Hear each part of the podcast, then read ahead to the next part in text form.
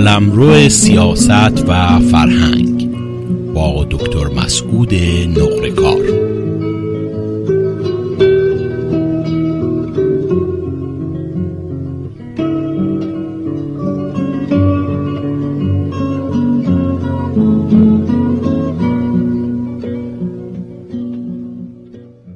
سلام و درود خدمت شنوندگان عزیز و بینندگان عزیز رادیو پویا و شبکه پویا. خوشحال هستم که به اطلاعتون برسونم. یک بار دیگه در خدمت دکتر مسعود نقرکار با برنامه در قلمرو سیاست و فرهنگ هستیم.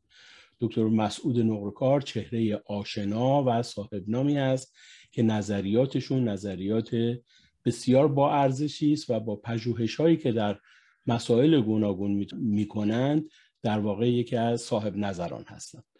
دکتر نقرکار عزیز خیلی خوش آمدید. خوشحال هستیم که با شما هستیم. بله من هم سلام و درود دارم برای شما و همینطور بینندگان و شنوندگان محترم شبکه پویا. سپاسگزارم. جناب نقرکار در جریان هستید که این روزها اوضاع آشفته ایران به سختی نگران کننده است. گرانی وحشتناک که در کنار اون وعده گرانی های بیشتر تحت عنوان جراحی اقتصادی به گوش می‌رسه. نارضایتی های مردم در سرتاسر در پهنه کشور از کوچکترین شهرها و روستاها گرفته تا مرکز به صلاح شهر یا پایتخت. این گرانی ها رو حس می‌کنیم و اعتراضات مردمی رو حس, حس می‌کنیم. جو نظامی جو سرکوب به شکل وحشتناکی سایه انداخته در داخل کشور شما از اوضاع ایران رو چطور می‌بینید؟ بله ببینید این نابسامانی های اقتصادی اجتماعی و فرهنگی اخلاقی یک مجموعه که الان جامعه ما بهش مبتلا هست اینها قابل پیش بینی بوده و اینکه به سوی شاید شدت و بدتر شدن اوضاع پیش برم باز این هم قابل پیش بینی هست و غیر مترقبه نخواهد بود. اگر ما وضع رو بدتر از این هم شاهدش باشیم. دلیلش هم خب روشن هست.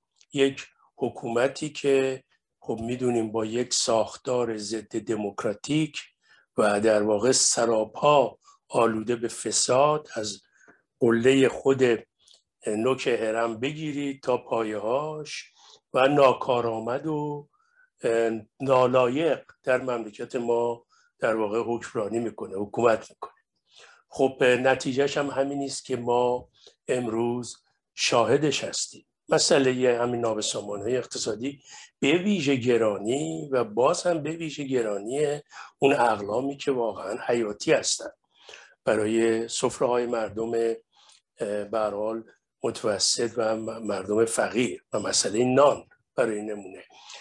بنابراین می‌خوام بگم که خب این اتفاقات رو می‌شد پیش بینی کرد و همونطوری هم که اشاره کردید راهی هم که حکومت اسلامی داره میره در واقع راهی نیست که بتونه تا حدودی سر و سامان بده به این اوضاع.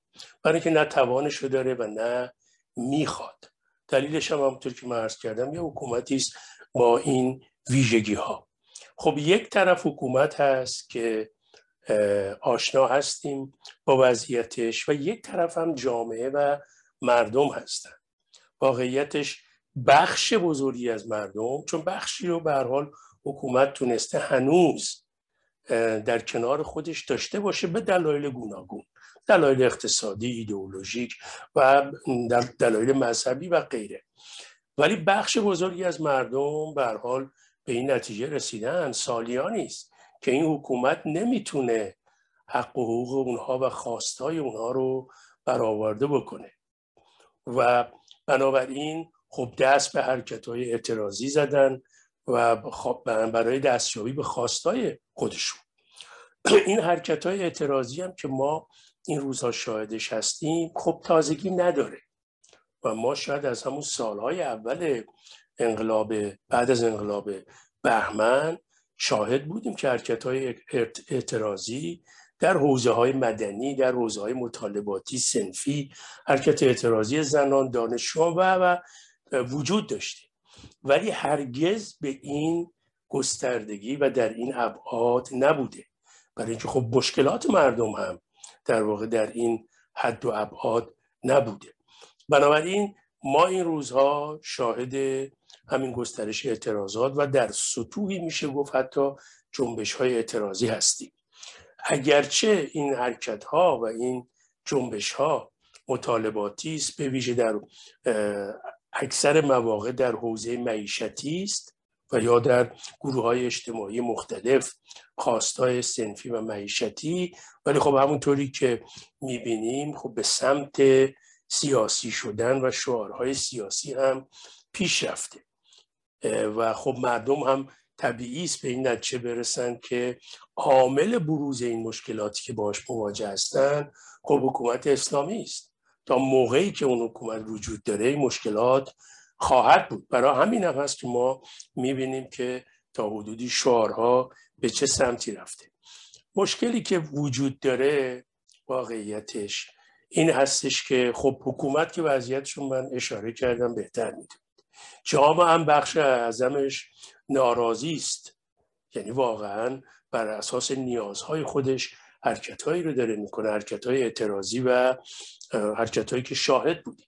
خب بخش الیت و روشنفکران و جنبش سیاسی در جامعه ما یا برها در حوزه سیاست اگر بخوایم در نظر بگیریم هم به دنبال این هستن که راه چاره بیابن برای اینکه همه این مجموعه به این نتیجه رسیدن که این حکومت در واقع نمی‌تونه مملکت رو اداره بکنه در عین حال مانع پیشرفت جامعه است مایه دستیابی با آزادی دموکراسی و حقوق بشره و در عین حالم خب با قدرت سرکوب وحشیانه ای که داره در واقع در برابر این مردمی که چنین خواستهای برحقی رو دارن ایستاده. خب چه باید کرد؟ در واقع این پرسش الان مدت هاست مطرحه. که خیلی خوب حکومت که این گونه است مردم که در واقع در اکثر مردم در چنین وضعیتی قرار گرفتن. و اپوزیسیون در داخل کشور به حال فعاله. در خارج کشور هم به به نوعی فعاله. و چه باید کرد؟ آیا باید وضعیت همینطوری ادامه پیدا بکنه؟ یا بایستی در یه مسیر درستی جامعه هدایت بشه و پیش بره؟ خب به نظر می‌رسه یک طرف که حکومت هست همه وسایل لازم رو برای بقای خودش و سرکوب مردم داره. سلاح داره ارگانهای سرکوب داره سازماندهی داره علیرغم اشکالاتی که وجود داره توش و رهبری داره. در حالی که این سمت یعنی مردم و به طور کلی این حرکت ها این جنبش ها و اگر بتونیم این مجموعه رو به عنوان مخالفان حکومت اسلامی در نظر بگیریم چه در داخل و چه در خارج. نه سازماندهی داره و نه رهبری. البته در حدی در داخل کشور سازماندهی وجود داره. ولی خب رهبری و هدایت این حرکت ها و جنبش ها وجود نداره. در خارج کشورم که اپوزیسیون می تواند نقش کند متاسفانه تا کنون به وظیفه خودش عمل نکرده. نتوانسته به یک نیروی اجتماعی بدل بشه تبدیل بشه که بتونه در واقع تاثیر بذاره روی حرکت هایی که در جامعه رخ میده و در واقع کمک بکنه برای اینکه اون حرکت ها در یک مسیر درستی هم سازماندهی هم به حال تحقق داشتن یک محقق شدن اینکه رهبری داشته باشه به حال اپوزیسیون خارج کشور به نظر من خوب عمل نکرده و حتی خودش یعنی این مجموعه اپوزیسیون در خارج کشور نتونسته در واقع تبدیل بشه همونطور که عرض کردم به یک نیروی اجتماعی که لاقل یک رهبری یا یک مجموعه رهبری عرض می‌کنم نه یه شخص در واقع شکل بده شکل بگیره تا بتونه به حال این مشکلات رو در یک مسیری برای مسیر درستی برای حلشون بیاندازه. خیلی متشکرم ممنونم. در خارج از کشور ما شاهد تلاش های گوناگونی هستیم که در این اینکه خب این تلاش ها ارزنده هست در برخی از موارد موازی سازی هست در برخی از موارد به نوعی تفرقه افکنانه هستش. ولی بارقه های امید رو هم میشه دید که برخی از این تلاش ها داره کم کم به سمر می‌رسه. نظر شما چیه؟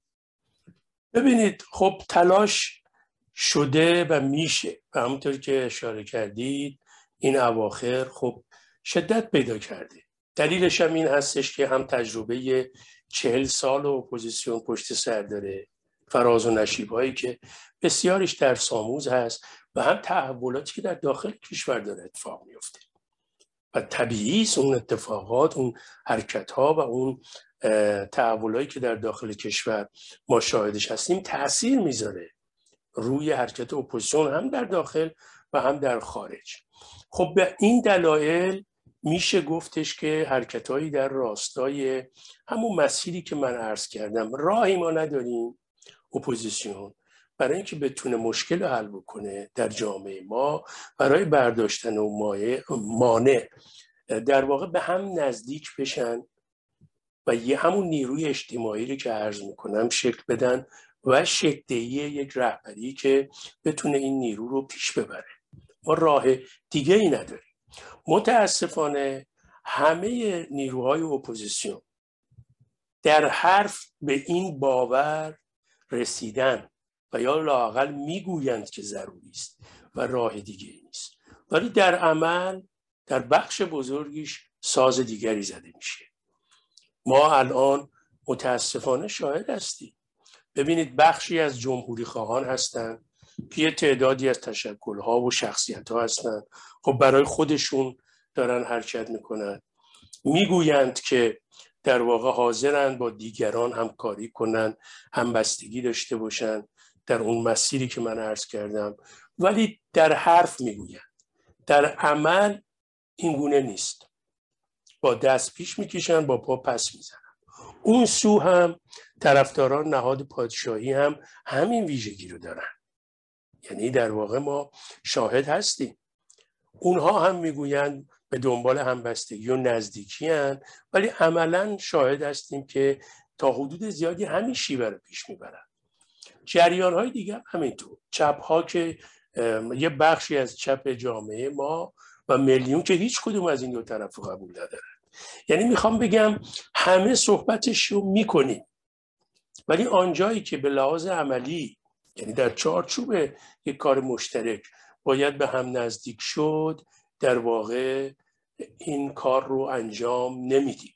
من بارها و بارها عرض کردم باز هم نظرم این هستش که این مسئله یک مسئله شخصیتی و مسئله روانی هم هست. یعنی مسئله خودمهوری خود حق پنداری خود رهبر پنداری که الا ماشاءالله الان ما توی همین اپوزیسیون رهبر داریم. و همینطور در واقع تسری این نوع ویژگی ها در سطح جریان ها و تبدیل شدنش به فرقه و sect تا حدود زیادی. ما این مشکل رو داریم و میبایستی در عمل بهش فکر کرد یعنی حتی یه 20 نفر سی نفر از کسانی که لااقل در اپوزیسیون خارجی کشور در حد سیاست در حوزه سیاست و حتی در حوزه فرهنگ به حال سابقه ای دارن تلاش کردن تجربه ای دارن نامی دارن و مدعی هستن که می‌خواهند برای مملکت کاری بکنن. حتی 20 نفر در 20 نفر از اینا نمی‌تونن جمع دورن شما ببینید چقدر نشست بوده. بعد از یه چهار پنج ماه بر دلیلی تبدیل شده به گسست. بنابراین من نمی‌خوام در واقع نومید کننده صحبت بکنم. بلکه ملاک من عمله. من می‌گویم همه ما داریم این حرف رو می‌زنیم. ولی چرا نمیشه؟ البته خب چرا نمیشه؟ دلایل گوناگون داره. و یکیش همین نیست که به خود ما برمیگرده. همین الان شما تو شبکه ها نگاه بکنید. طرفداران جمهوری خواهی یا گروه های دیگر رو و طرفداران نهاد پادشاهی. نه فقط طرفداران. حتی برخی از عناصر شناخته شده شون برخورداشون رو دنبال بکنید. و ببینید که در واقع روی چه موضوعاتی مکس کردن بر سر چه موضوعاتی به هم انتقاد می‌کنن و برخلاف آنچه که گفته میشه به دنبال همبستگی و نزدیکی هن بیشتر به گمان من ساز تفرقه رو کوک کردن و می‌زنن. واقعا جای تاسف داره وقتی که این حرکت رو ما در 43 سال گذشته می‌بینیم و در جای جای این تاریخ 43 ساله فرصت ها و موقعیت هایی بوده که بشه در مقابل رژیم قد برافراشت. و متاسفانه برخی از این تفرقه افغانی ها تنها سودش برای جمهوری اسلامی و بقای جمهوری اسلامی بوده. من واقعا آرزو می‌کنم روزی برسه که ما بتونیم سیستم حذفی رو کنار بگذاریم و همه با هم نه آن همه با همه در واقع دروغ, دروغ گونه خمینی همه با هم به معنی واقعی اول به رهایی ایران فکر بکنیم و بعد به اصطلاح حق و حقوق و آزادی ها چون اصول همبستگی من ده ها از این گروه ها رو دیدم اصولش همه یکی هست. ولی خب در عمل هیچ وقت نتونستن این اتحاد رو به وجود بیارن. آقای دکتر نقرکار در ایران این مسئله به چه شکل است؟ من می‌دونم که شما با برخی و بسیاری از مبارزین داخل وطن در تماس هستید.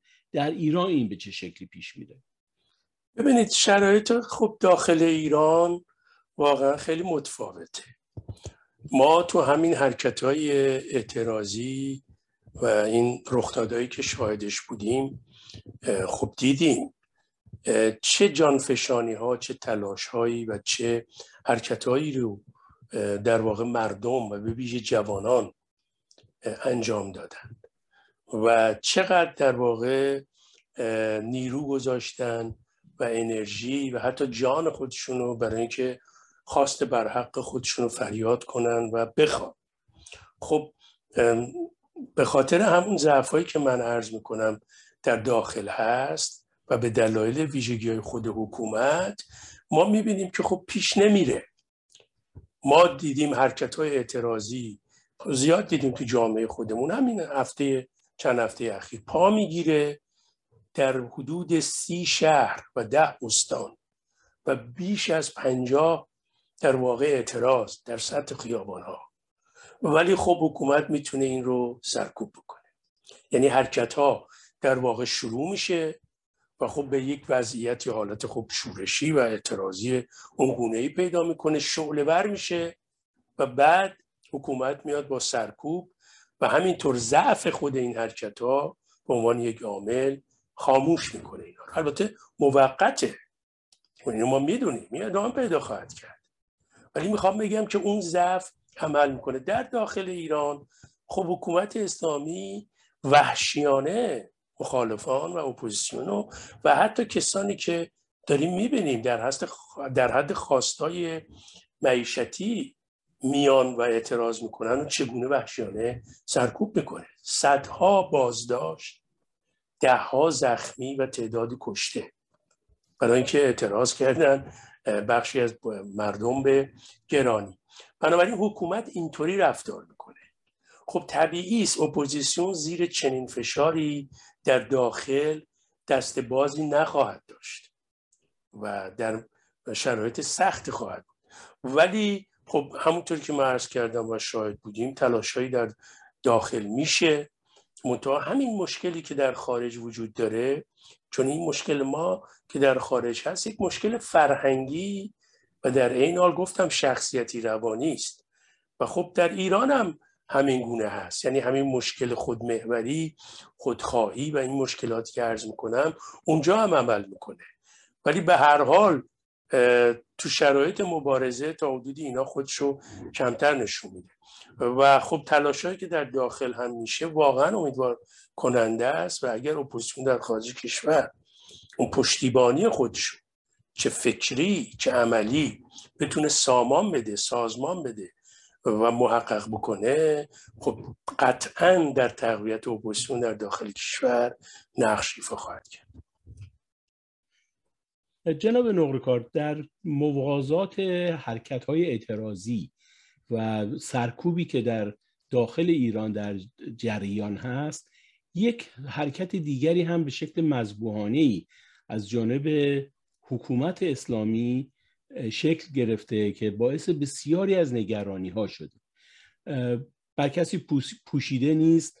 دادگاه حمید نوری تموم شده و منتظر صدور رأی هستن. ولی در موازات اون می‌بینیم که دولت جمهوری اسلامی حکم اعدام دکتر جلالی رو به بهانه واهی جاسوسی داره به صلاح تهدید کرده که این حکم رو به زودی اجرا خواهد کرد و در واقع به نوعی می‌خواد مذاکره بکنه و به یک شکلی در واقع امتیازاتی بگیره. در کنار اون دو نفر سوئدی دیگر رو در ایران دستگیر کردن دو تا توریست فرانسوی رو دستگیر کردن و اینها خب باعث نگرانی های بسیاری به خصوص در محافل بین المللی شده. شما این اتفاقات رو چجوری بررسی می‌کنید؟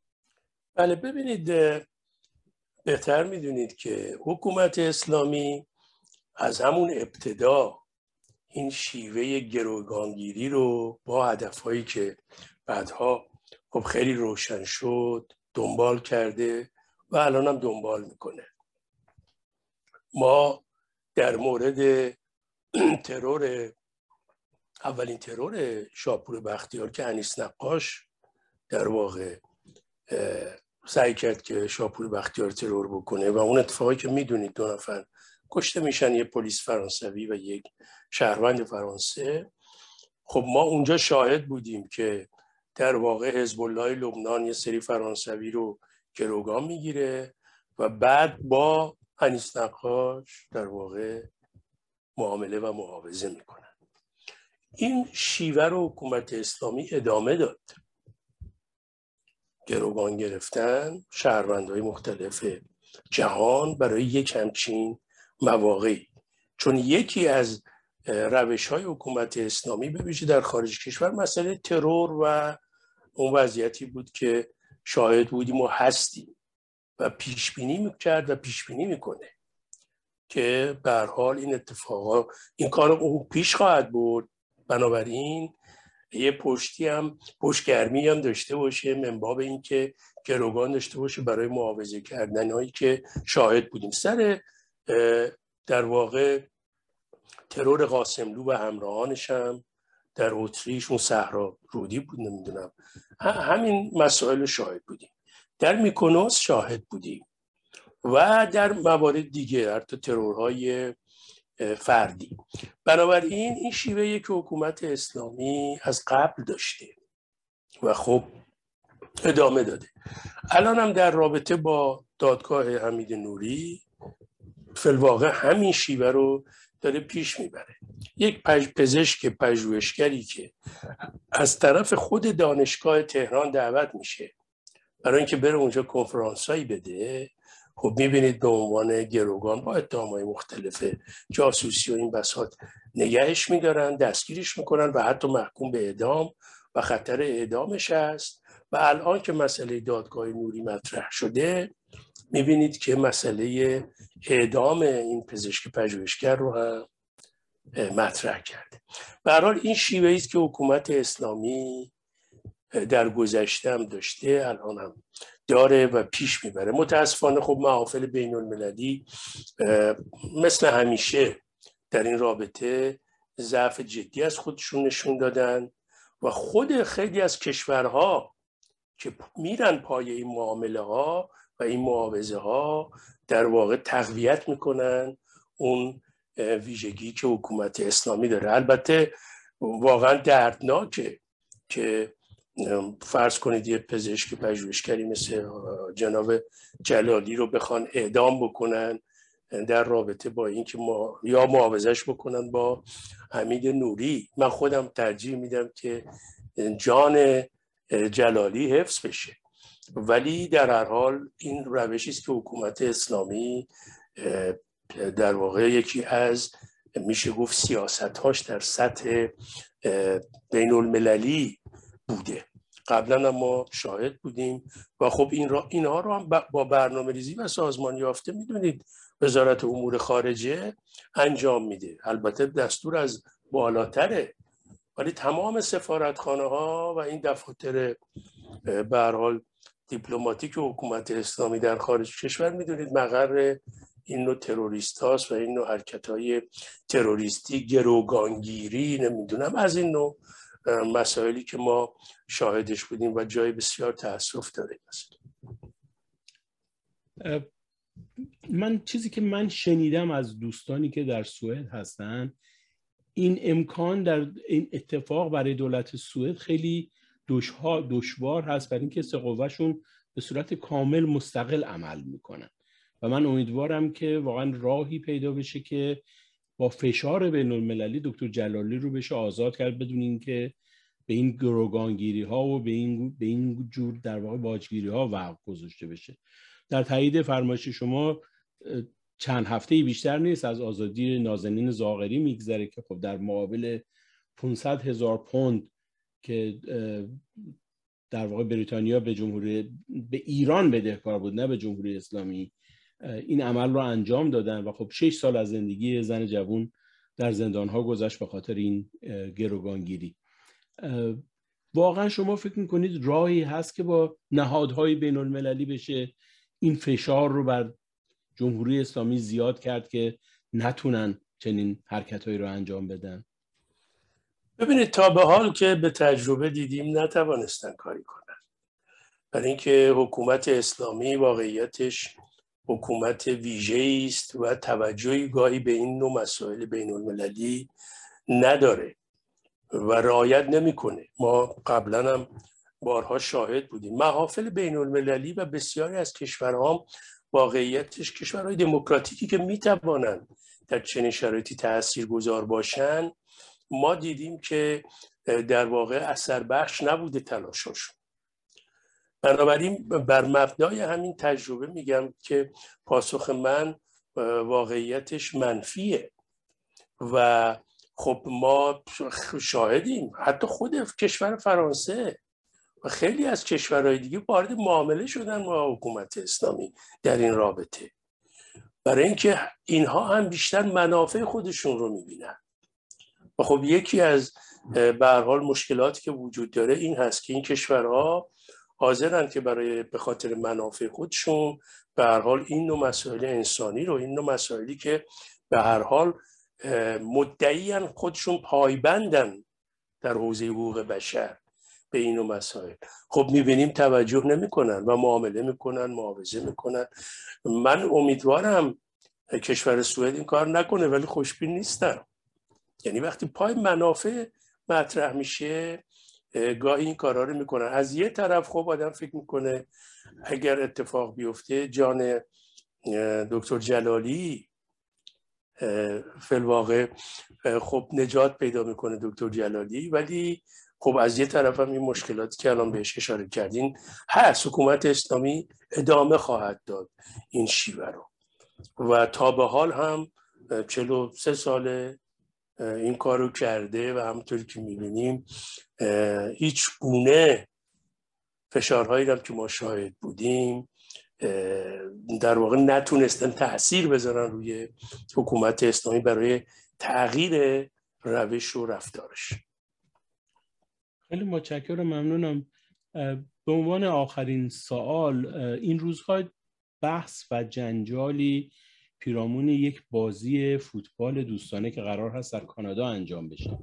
همونطور که مستحضر هستین تیم ملی ایران به جام جهانی راه پیدا کرده و در کانادا حرکتی به صلاح شروع شده که در مقابل در استادیوم برنامه گذاشتن که عکس کشته شدگان هواپیمای اوکراینی رو اونجا ببرن و در واقع نشون میدن که اینها نماینده کشور جنایتکار هستن نه نماینده مردم ایران. و خب یک در واقع بحث و جدل پیش گرفته که عده معتقدن این یک ورزش هست و با مسائل سیاسی نباید قاطیش کرد.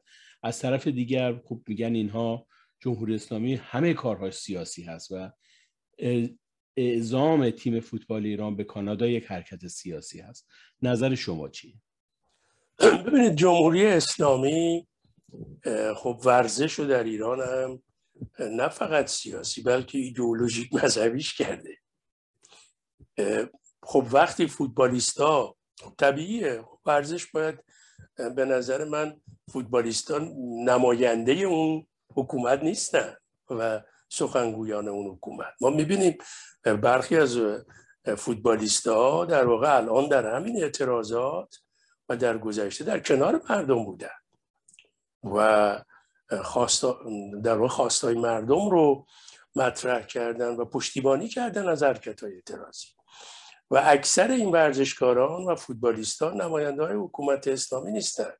یعنی دیدگاه های این حکومت رو قبول ندارن بلکه در مقابلش میستن ولی حکومت اسلامی کاری کرده که در واقع این ورزش ها رو همونطوری که عرض کردم و ورزشکاران بسیاری رو آلوده کرده. فوتبالیستی که تو زمین میاد عکس خمینی و رهبران اسلام روی پیرهنش هست یا پرچمای حکومت اسلامی رو میان اونجا در واقع به اون وقت فرض کنید به نمایش می‌گذارن یا تبلیغات مذهبی ایدئولوژیک حکومتی می‌کنن. خب این باعث واکنش میشه در مقابل در در بین مخالفان حکومت. به همین خاطر تلقی میشه که اینها نمایندگان اون حکومت من خودم فکر می‌کنم از این اتفاقات برای افشای حکومت اسلامی بدون اینکه آدم به اون ورزشکارا فشار بیاره یا در, در واقع اون مجموعه رو تحت فشار قرار بده همراهانشون نه. حکومت اسلامی همراه با همین تیم برخی از جنایتکاران خودش رو هم معمولین امنیتی و اینا رو هم فرستاده. خب این در واقع نشون میده که چقدر تحریک کننده است. فقط فوتبالیستان نیومدن اینجا فوتبال بازی بکنن. بلکه اون آوردنشون و یه دم باشون اومدن که تبلیغ بکنن. این حق اپوزیسیون هست. این حق ما هست و مردمی که در واقع حکومت اسلامی جنایت ها بر اونها روا داشته که اعتراض بکنن افشاگری بکنن و حضور داشته باشن. به نظر من حضورشون افشاگریشون اعتراضشون بجاست درسته و باید صورت بگیره. نه فقط در کانادا من فکر کنم هر جا که حکومت اسلامی پرچمش و برخی از نمایندگانش در واقع حضور دارن و هست میبایستی اونجا بود و اعتراض کرد به اون نماد و اون نمایندگان. خیلی متشکرم. ممنونم آقای دکتر نقره کار از اینکه وقتتون رو امروز به ما دادین.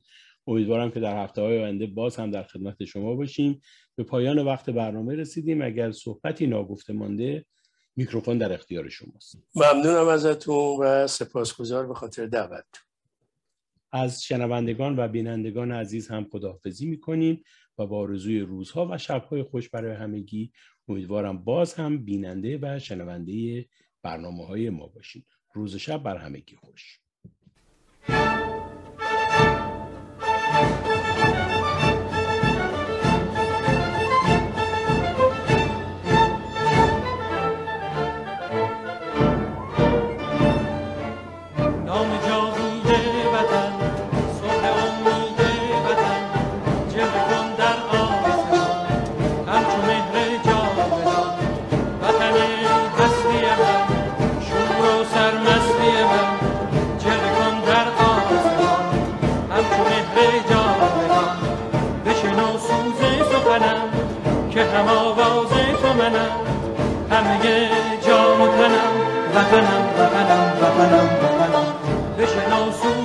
سخنم که نواگر این چمنم.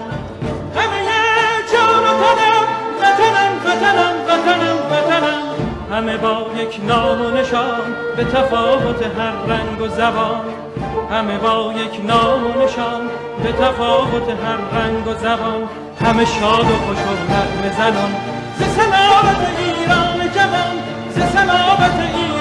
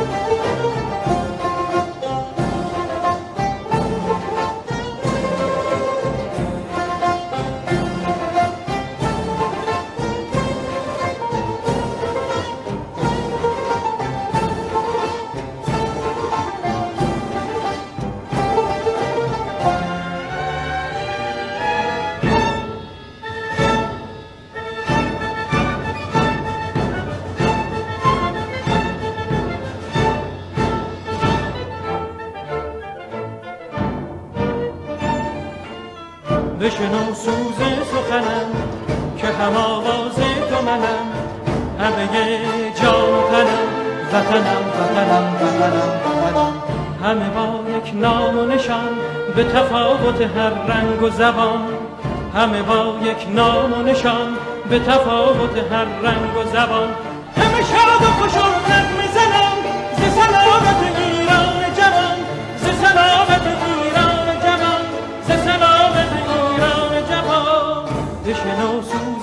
سخنم که نواگر این چمنم.